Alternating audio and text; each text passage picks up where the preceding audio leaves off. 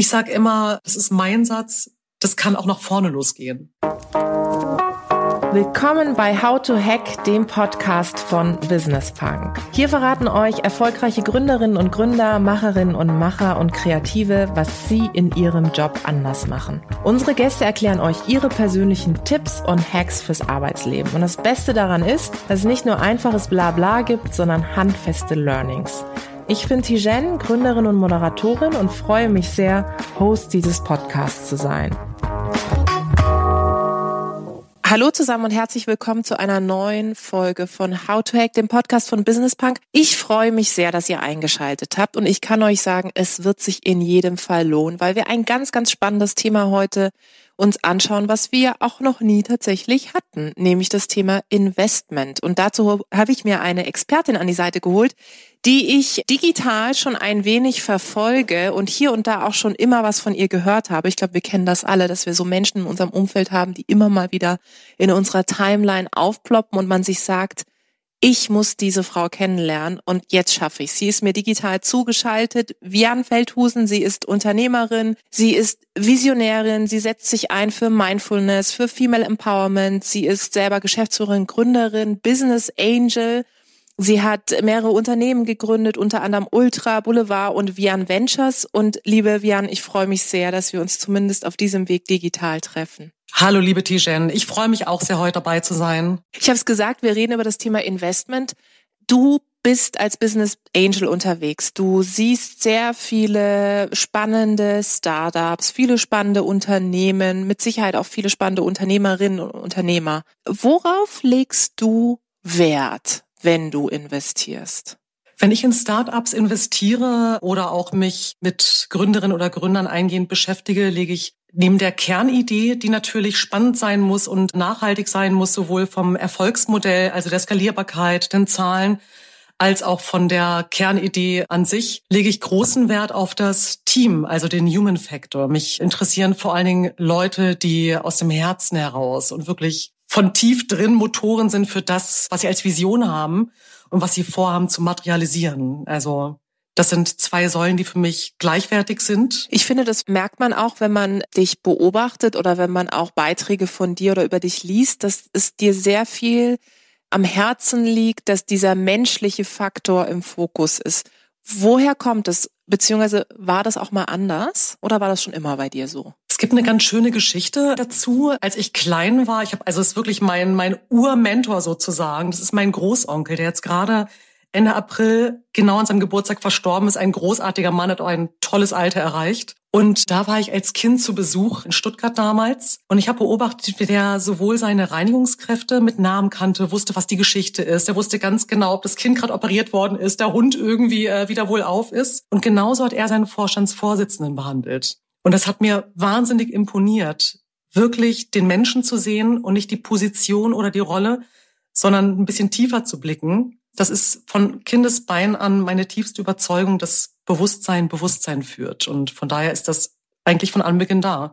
Das ist tatsächlich so und ich weiß nicht, wie es dir geht. Mir ist das auch irgendwann sehr stark aufgefallen, wenn Menschen, die beispielsweise auch viel erreicht haben in ihrem Leben, vielleicht, sage ich mal in Anführungszeichen, wichtige Position irgendwo haben und wenn du mit denen Kaffee trinken gehst, essen gehst, dann achte ich immer so ein bisschen drauf, wie gehen Sie mit Leuten um, die im Restaurant, im Café arbeiten. Also sind Sie zu allen sozusagen gleich oder machen Sie da Unterschiede? Und was mir total negativ aufstößt, ist, wenn Menschen da Unterschiede machen. Also wenn sie dich sozusagen nur auf Augenhöhe behandeln Absolut. können, qua Position. Hast du das Gefühl, dass das gerade, wenn es in, in, in den Bereich Startup geht, dass das Thema, wie wichtig jemand ist, immer noch sehr stark im Fokus ist? Das Thema, wer steht da gerade vor mir? Was für eine Funktion hat der? Was kann ich von dem bekommen? Das hat ja auch ganz viel damit zu mhm. tun. Ist das jemand, der mir etwas bringt, in Anführungszeichen? Das hat auf jeden Fall noch einen ganz großen Stellenwert und wie ich finde, einen viel zu hohen Stellenwert. Und wie du es gerade schon sagst, genau das ist einer der Punkte, wenn ich mit Startups spreche und wir sind irgendwo essen beispielsweise oder wir sind draußen. Ich beobachte die, wie die mit ihren Mitarbeitern umgehen. Manchmal sind es ja auch erst ganz kleine Teams. Das sagt so viel über den Menschen aus. Also für mich persönlich ist es ein großer Punkt, ob ich da wirklich reingehen möchte, ob ich mit diesen Menschen nachhaltig was aufbauen will. Mhm. Wenn ich das tue, dann mache ich das eben auch aus einer Tiefe heraus und mit allem, was ich zu bieten habe. Und gleichzeitig ist das für mich auch der absolute äh, nachhaltige Erfolgspunkt. Ob das Ganze was wird, ob die Mitarbeiter da bleiben, ob jedes Jahr jemand kündigt, ob schlechte Stimmung ist und Blockaden da ist, definitiv, hm. sehe ich ganz genauso, ja. Was würdest du denn jetzt Leuten raten, die jetzt zuhören und sagen, hey, ich habe eine coole Idee und wie immer bin ich jetzt auf der Suche nach jemandem, der mir sein Vertrauen und vielleicht auch ein wenig Kohle schenkt und der jetzt sagt oder die jetzt sagt, hey, pass auf, ich investiere in dich.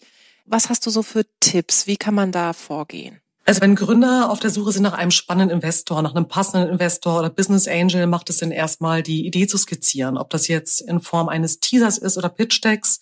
So eine krasse Businessplanung kommt meistens dann zum Tragen, wenn es an Banken geht und die wirklich so ein 80-seitiges Fundamentaldokument sehen wollen mit allem. Und sich, und das ist auch genauso wichtig wie die Idee mal wieder, in der Partnerwahl ganz genau Gedanken zu machen, was sind eigentlich meine Anforderungen, wie ticke ich, was sind meine Wünsche und Erwartungen an mein Gegenüber und die genauso klar zu formulieren wie die Business-Idee, die dahinter steht.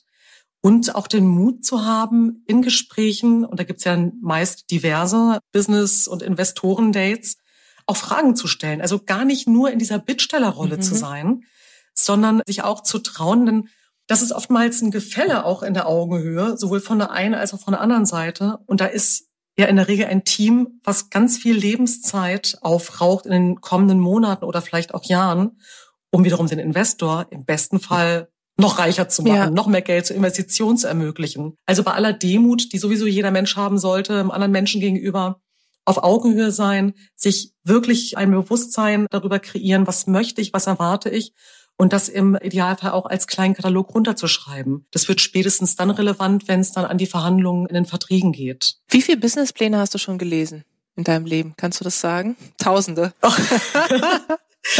Äh, tatsächlich habe ich wirklich schon viele Businesspläne gelesen. Ich kann es dir gar nicht genau sagen. Es sind unzählige. Ja, es sind wirklich viele. Ja. Also Businesspläne, Pitch-Decks, ja. Teaser, es kommt immer auch mal wieder was rein über LinkedIn, über vor allem persönliche Kontakte, ist schon einiges. Hast du das Gefühl, weil das wird ja auch gerade sehr stark diskutiert in der aktuellen Phase, Stichwort Bildung. Es fällt mir immer so auf, dass unser Bildungssystem ja gar nicht darauf aus ist, dass wir Menschen zu Unternehmern, Unternehmerinnen ausbilden. Also wir haben einen Weg, nämlich angestellt sein, aber wir zeigen ihnen nicht verschiedene Optionen auf. Merkst du das in der Art und Weise, wie Menschen dich kontaktieren oder dir auch eben Pitch-Decks schicken? Absolut, das merke ich vor allem daran. Und da geht es mir gar nicht darum, Menschen über einen Kamm zu scheren, aber die typischen, also es ist ganz oft so, dass gerade Leute, die von der Elite-Uni kommen, mhm. was jetzt gar kein Ausschusskriterium ist, oder die vorher in einer Unternehmensberatung gearbeitet haben und nur für einen schnellen Exit mhm. ein Investment suchen, dass das meist wesentlich unpersönlicher ist und auch in der Anbahnung einfach nicht ganz so charming ist, als wenn da jemand ist, der wirklich Tag und Nacht wach liegt und du weißt, der oder die hat die absolute Vision, das muss es jetzt sein, das muss jetzt irgendwie materialisiert werden. Ja, gibt's auf jeden Fall einen großen Unterschied. Ich glaube, wir haben alle die oder die, die jetzt zuhören, haben so dieses Bild von verschiedenen Gründertypen auch so vor Augen. Mhm. Und ich glaube, es gibt in Deutschland so einen Gründertypus, der uns sofort ins Auge sticht, nämlich den, den du gerade skizziert hast. Also so dieses kommen von einer Elite-Universität, in wahnsinnig schicken Klamotten unterwegs, vielleicht auch aus einem Elternhaus, was alle finanziellen Möglichkeiten hat. Und das ist das, worauf ich so ein bisschen hinaus wollte, weil ich zum Beispiel nicht nur durch meine eigene Biografie, sondern auch durch die vieler Menschen in meinem Umfeld sehe, dass Unternehmertum wirklich auch eine Form des sozialen Aufstiegs für viele sein kann. Ja, gar nicht irgendwie wertend gemeint, aber so, du kannst dich darüber natürlich verwirklichen, du kannst was aufbauen. Und ich glaube, das ist etwas, was ich so in der Vorabrecherche bei dir gesehen habe, dass es bei dir schon immer auch eine Rolle spielt, dieses, du kannst was erreichen, wenn du was selber auf die Beine stellst. Ist das so? Da sprichst du mir total aus der Seele. Wirklich, ich habe auch überlegt, ob ich das heute anspreche ähm, oder nicht. Ich äh, wirklich, das sehe ich ganz genauso. Ich selbst komme quasi aus dem Nichts und habe mir von Anfang an den ersten Euro selbst erarbeitet. Ja. Ich meine, äh, Ultra habe ich vor zehn Jahren gegründet, da war meine Tochter gerade geboren mein erstes Unternehmen mit 25. Ich habe Kredite aufgenommen, da hatte ich noch gar kein Geld. Mhm. Ich merke das tatsächlich oft, dass gerade, und da gibt es natürlich Ausnahmen, aber es ist mir oft begegnet, Gründer, die aus sehr gutem Hause kommen, die noch niemals das Thema, ja Bootstrapping, gelernt haben. Mhm. Wie ist es eigentlich, wenn ich mir das und das nicht sofort leisten kann? dass die auch im Handling mit ihren Unternehmen ganz anders umgehen. Dass die dann von vornherein die Leute für ein Wahnsinnsgehalt einstellen, was grundsätzlich in Ordnung ist, aber sie eben ein halbes Jahr später gehen lassen müssen. Das Wertschätzung und Anerkennung, da wird es jetzt wieder ein bisschen esoterisch, aber das ist ein Thema, was mir halt auch sehr wichtig ist, Thema Bewusstsein, dass das meist gar nicht gegeben ist, weil das Wissen und das Gefühl, dass nicht alles von vornherein da ist, das ist ein Motor, wie ich Entscheidungen angehe, wie ich mit Menschen bin, wie ich mit Dienstleistern noch umgehe. Ist ja auch ein großes Thema. Bedanke ich mich, bin ich da, macht er mir das mhm. möglich, sehe ich das? Ist er seit zehn Jahren an meiner Seite? Oder verbrenne ich peu à peu alle möglichen sozialen Kontakte und am Ende auch meine Company. Es muss natürlich gar nicht so weit kommen. Absolut, das beobachte ich auch und ich finde, das merkt man auch Menschen an. Ne? Also diese Demut, die du vorhin angesprochen hast, die zieht sich ja durch die eigene Lebenswelt hindurch, egal wie viel du erreichst. Ich finde, man, man sieht es Menschen auch manchmal schon an, mit welcher Selbstverständlichkeit sie vielleicht auch Erfolge leben oder feiern und wo andere Leute sich vielleicht über jedes Posting, über jedes Interview immer noch freuen wie am ersten Tag, weil man weiß, wie lange geht es wohl, wie lange währt es wohl. Du bist selber als Business Angel unterwegs. Wie kam es denn zu der Entwicklung, dass du selber gesagt hast, okay, von selber als Unternehmerin gehe ich jetzt auf die andere oder weitere Seite und investiere auch in Unternehmen? Das Thema Business Angel zu sein, obwohl das damals noch nicht so hieß, ich glaube, das habe ich auf eine Art auch schon seit ich klein bin. Mich hat es immer schon interessiert, wie Prozesse funktionieren, wie können Ideen Wirklichkeit werden, wie kann man Dinge optimieren, was steckt dahinter, was ist die Kreativität und die Idee und wie schafft man es dann, die ganzen Fragmente zusammenzubasteln, dass es halt wirklich auch ein materielles Haus wird. Ich glaube, anderthalb Jahre nach meinem Studium und meiner ersten Festanstellung bin ich selbst in die Selbstständigkeit damals gesprungen. Auch mal wieder ohne irgendwelche großartigen Rücklagen damals, weil ich gesagt habe, oh, ich habe einfach so einen Bock drauf. Ich weiß, es geht noch besser, das mache ich jetzt. Und habe relativ früh schon gewusst, ich werde, ich hatte immer schon Ideenbücher meiner Seite und habe halt irgendwie spannende Inspirationen für mich entdeckt und aufgesaugt und habe, als ich dann irgendwann auch Erfolg verbuchen konnte und auch Dividenden einstreichen und konnte Anteile meiner Firma verkaufen, hatte ich dann irgendwann auch das Geld, um endlich investieren zu können. Mhm. Und darauf habe ich ehrlich gesagt einfach nur gewartet mhm. und äh, große Freude gehabt. Vorher war ich schon beratend drin und mit kleinen Summen und dann irgendwann seit einigen Jahren dann eben in den verschiedensten Unternehmen. Aber ich habe tatsächlich vor 10, 15 Jahren schon gesagt, bis 40 baue ich Unternehmen auf, bin Business Angel und um die 50 herum möchte ich mich gerne um Kinder kümmern, um Kinder kümmern, die aus einer ähnlichen, ja, sowohl sozialen Schicht als auch einem kulturellen Background kommen wie ich und ihnen zeigen, dass Grenzen mhm. tatsächlich nur im Kopf existieren. Und das ist auch das, was mir am Business Angeltum am allermeisten Spaß macht, den Leuten zu helfen, ihre Grenzen, ihre Vorstellungen zu sprengen und sich zu trauen, wirklich einmal ganz, ganz weit oben anzufangen, um dann das runterzuschneiden, was halt irgendwie für die Gesellschaft erträglich ist und zu einer echt guten Idee wird und ihnen im Idealfall das Geld zu geben. Also ich finde, wenn man dir zuhört, merkt man schon, dass du das so intrinsisch lebst. Gibt es in letzter Zeit solche Investments, die du getätigt hast, über die du vielleicht auch sprechen kannst? Ich weiß es ja nicht, wo du auch sagst, ja, das sind so Geschichten, da hast du gemerkt, dass es hilft, mit meiner Expertise und mit meinen Kapazitäten reinzugehen und eben Menschen auch tatsächlich zu fördern. Gibt es so Unternehmen? Da gibt es zwei vor allen Dingen. Das eine, über das kann ich jetzt noch nicht namentlich sprechen, ist eine Plattform für Mindfulness. Mhm. Da sind wir gerade noch in den Kinderschuhen. Die Gründer sind da schon relativ lange am Forschen, am Gucken, kommen selbst eben aus der Geistesschule-Ecke mhm. und gehen sowohl in den Erwachsenenbereich als auch den Kinderbereich. Du hast vorhin auch etwas von der Erziehung und von der mhm. Kinderstube, glaube ich, gesagt. Wo kommen die Menschen her? Und wie man es halt lernt, Unternehmer zu sein. Und da geht es darum, wirklich Bewusstsein zu kreieren. Von Kindesbein an. Wer bin ich? Was, was bedeutet es eigentlich? Wohin will ich? Da bin ich mit ziemlich viel Leidenschaft drin. Und das andere ist ein digitales Unternehmen. Das ist Boulevard. Mhm. Da ist der Gründer halt einfach für mich der Motor schlechthin, ein so guter Typ, ja, also das Gründerteam in dem Fall wo es darum geht, ja, the future is digital, sagen die beiden immer, online, offline, den stationären Handel wieder mhm. zu beleben für die Generation XYZ mit einer ziemlich coolen Plattform. Mhm. Und das sind zwei total unterschiedliche Welten. Aber daran merkt man auch, oder daran merke ich eben auch wieder, das geht nicht unbedingt immer nur um den Inhalt, es geht darum, was für ein Motor steckt dahinter. So und ja, das sind meine beiden Kernthemen. Total spannend und vor allem sieht man ja auch ganz unterschiedlich, ne? Also sozusagen einzutauchen. Ich glaube, das ist das, kann ich mir vorstellen, was an deinem Job auch so wahnsinnig spannend ist, dass du im Grunde auch über jeden Businessplan, über jeden Kontakt wieder in eine komplett andere Welt eintauchst. Wie erreichen dich solche Anfragen oder wie begegnest du den Menschen, mit denen du dann am Ende des Tages zusammenarbeitest? Ist das viel Netzwerk oder ist das von deiner Seite aus auch mit viel Recherche?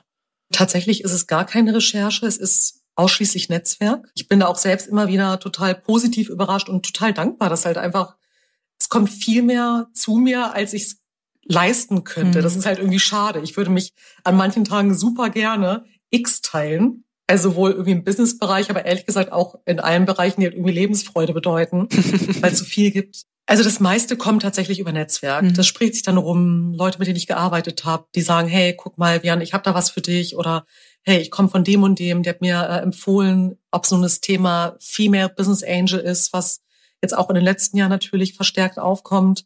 Oder das Thema Mindfulness, mhm. was eben auch spannend ist, aber auch wirklich einfach ganz nüchternes Business. Mhm. Aber dann sind es tatsächlich auch oftmals die Frauen, die sagen, ich will eine Frau da drin haben, die sowohl kreativ ist und irgendwie sensitiv, aber auch knallhart irgendwie meine Forecasts versteht und die Zahlen mit mir durcharbeitet. An dem Punkt würde ich gerne nochmal bleiben, weil du das jetzt auch nochmal angesprochen hast, das Thema Female Business Angels auch. Es gibt ja zahlreiche Statistiken, Zahlen, die aufzeigen, sowohl auf der Gründerin-Seite gibt es weniger Frauen als auch auf der Business Angel Seite. Woran liegt, beziehungsweise merkst du auch, dass sich was tut in dem Bereich? Ich glaube, der Female Business Angel Bereich ist gerade noch dünn besiedelt und strebt auf, weil, und ich versuche jetzt keine Klischees zu bedienen, aber was mir mal hilft, wir sind jetzt gerade in der zweiten oder dritten Generation nach den 50ern mhm. sozusagen, wo es noch ganz normal war. Und ich merke es, ich wohne jetzt mittlerweile auf dem Land, hier auch noch, dass die Frau dann zu Hause und irgendwie der Mann fährt morgens zur Arbeit das sehen wir alles noch. Und diese Rollenbilder werden ja noch gelebt. Und Männer sind noch risikoaffiner als Frauen. Mhm. Ich sehe das oft, wenn ich mit Frauen spreche, von denen ich sage, hey, ganz ehrlich, du könntest ein super Business Angel sein. Und dann kommt ganz oft die Antwort, oh, ich weiß aber nicht. Und wenn ich das Geld jetzt, und, hm, ich traue mich nicht so wirklich. Und kann ich das denn überhaupt? Einfach dieses Selbstverständnis. Also ich finde, es gehört eine große Portion Pipi Langstrumpf einfach auch dazu, ja, zu sagen, ich habe da Bock drauf, ich rock das jetzt, ich mach das. Und ich traue mich jetzt auch mal mehr als nur fünf oder zehntausend Euro irgendwo reinzugießen. Das Geld liegt sowieso gerade dahin rum, weil aus zig Gründen, für die sich die Person dann glücklich schätzen darf und auch mitzuspielen und ja, dabei zu sein. Männer sind ja eher dieses, ist ja immer eher dieses Silberrücken-Ding, sich auf die Brust klopfen und sagen, was man kann. Und Frauen sind da vom Wesen einfach auch noch ein bisschen verhaltener. Und hast du das Gefühl, dass jetzt schon sich dieses Bewusstsein stärker da ist? Du hast es vorhin in einem Nebensatz erwähnt.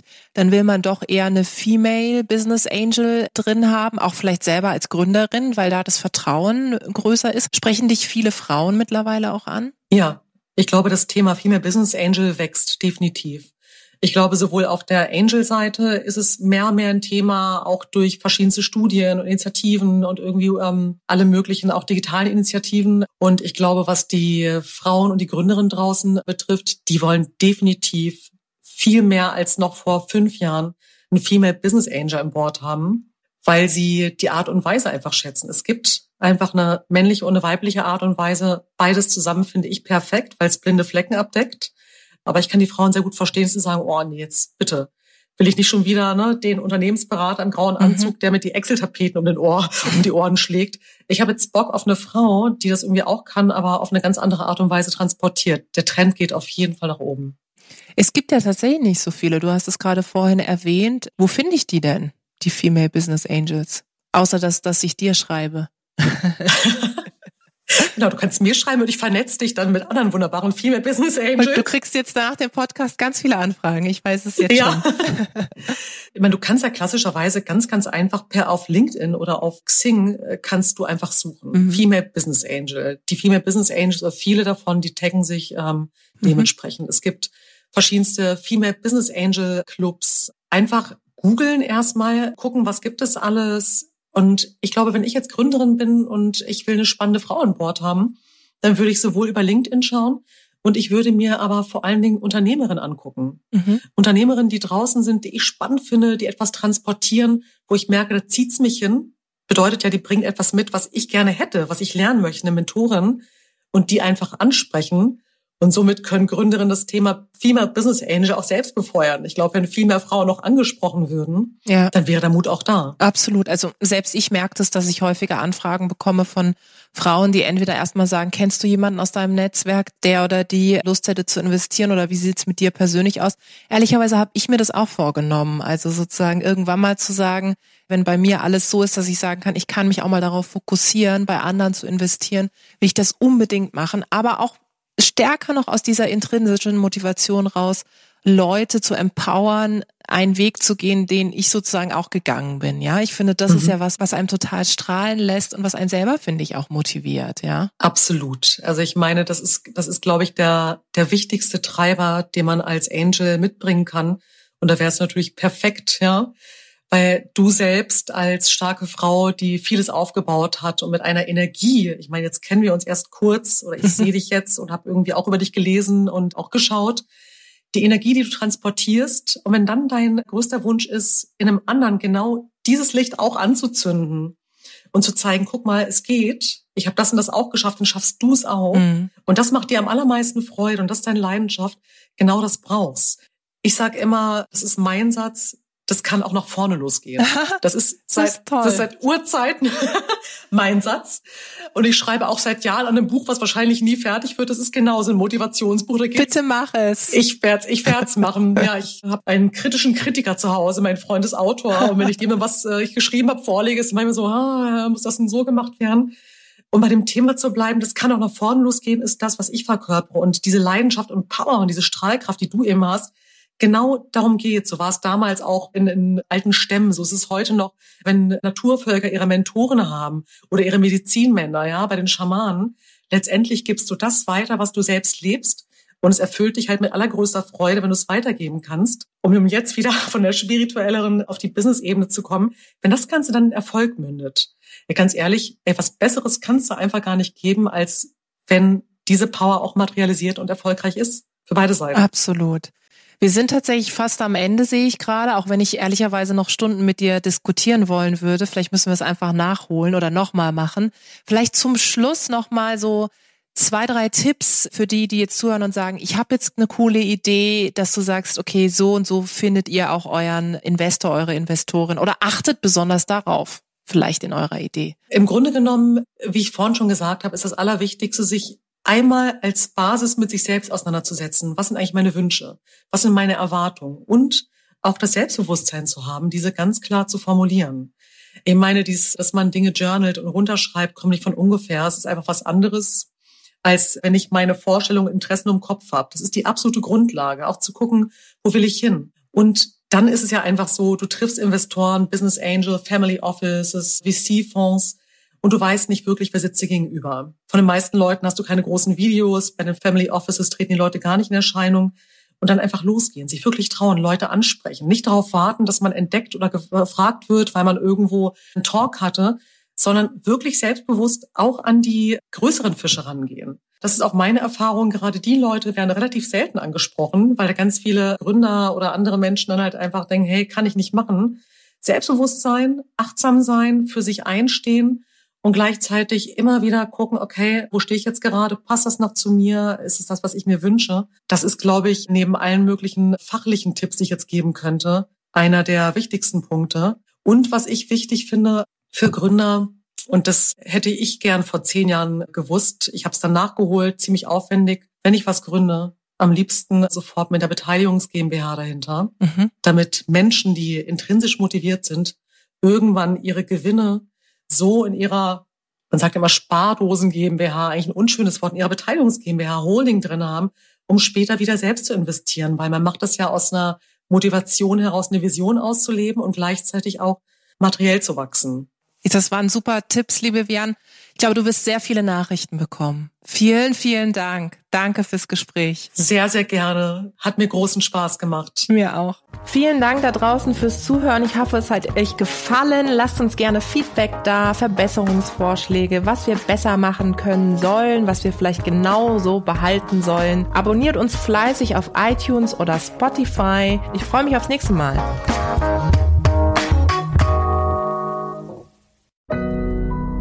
Audio Now.